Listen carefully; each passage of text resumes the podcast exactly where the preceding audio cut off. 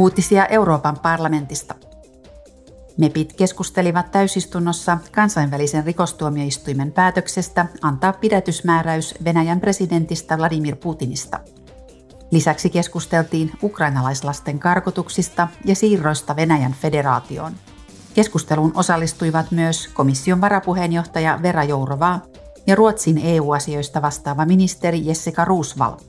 Jourovaa totesi seuraavaa. The EU has already publicly noted. EU on jo pannut julkisesti merkille Vladimir Putinia ja Marielova Belovaa koskevat pidätysmääräykset. Se on myös suhtautunut myönteisesti ja kannustanut kaikkiin lisätoimiin, joilla pyritään varmistamaan täysi vastuuvelvollisuus sotarikoksista ja muista vakavammista rikoksista, jotka liittyvät Venäjän Ukrainaan kohdistamaan hyökkäyssotaan. Näin taataan kansainvälisen oikeuden täytäntöönpano. Me tuemme jatkossakin kansainvälistä rikostuomioistuinta. We will continue our support to the International Criminal Court.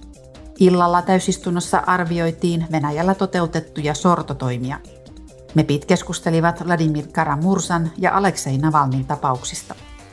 Molemmat ovat vangittuina Venäjällä.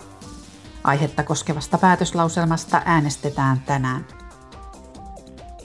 Luxemburgin pääministeri Xavier Bettel esitteli eilisessä täysistunnossa visionsa Euroopan tulevaisuudesta. Puheessa korostettiin Euroopan avoimuuden ja yhtenäisyyden merkitystä. Bettel totesi seuraavaa. C'est notre unité, notre force.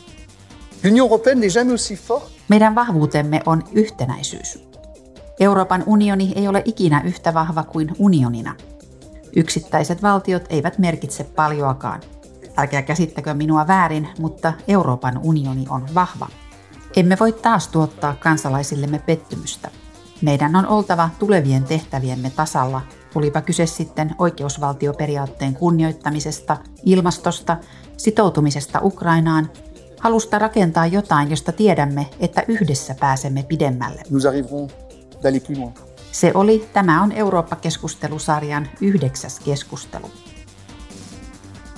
Puhemies Metsola kunnioitti täysistunnossa Varsovan geton kansannousun 80-vuotismuistopäivää. Kansannousu alkoi 19. päivä huhtikuuta 1943 sen jälkeen, kun saksalaiset joukot ja poliisi tunkeutuivat Varsovan gettoon karkottaakseen kaikki elossa olevat asukkaat. Juutalaiset kapinalliset ryhtyivät vastarintaan geton sisällä. Tämä oli juutalaisten suurin kansannousu toisen maailmansodan aikana ja ensimmäinen merkittävä kaupunkikapina saksalaismiehitystä vastaan Euroopassa. Uutiset toimitti Euroopan parlamentti.